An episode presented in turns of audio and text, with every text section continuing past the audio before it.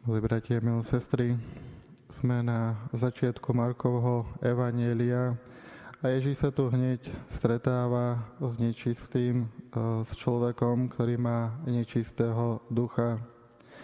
Čo je zvláštne na tomto stretnutí je to, že tento nečistý duch si je e, v synagóge. Evangelista bližšie nepopisuje, ako sa tam našiel, či tam práve prišiel, alebo či tam nejakým spôsobom pravidelne sedával. Jednoducho je tu fakt, že tento človek, posadnutý nečistým duchom, v synagóge je.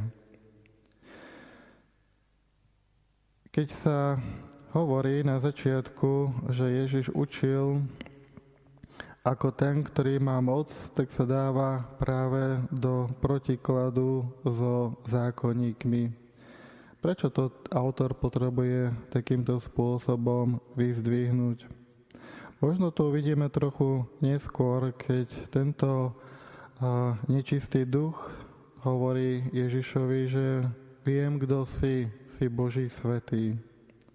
A možno práve tu je jadro tohto problému Zákonníci učia, možno majú pekné ehm, výklady k Svetému písmu, ale to je trochu málo, pretože aj nečistý duch vie, kto je Ježiš a predsa to nič s ním ehm, nemusí urobiť.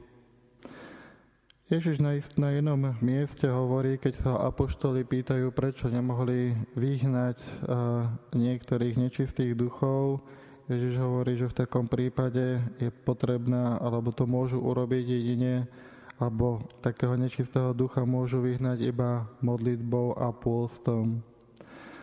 A tu sme možno práve v jadre tohto problému. Niekedy nestačí vedieť, nestačí poznať, nestačí vedieť to, čo sme prečítali. Vyžaduje si to oveľa viacej.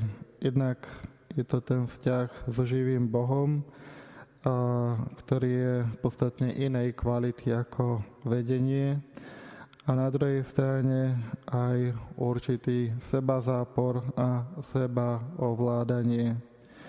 Ak tieto dva momenty nám chýbajú, môžeme vedieť pekné a vznešené veci o samotnom Bohu a predsa nám to nemusí pomôcť, aby sme naozaj prijali tú spásu, ktorú nám samotný Ježiš ponúka. Amen.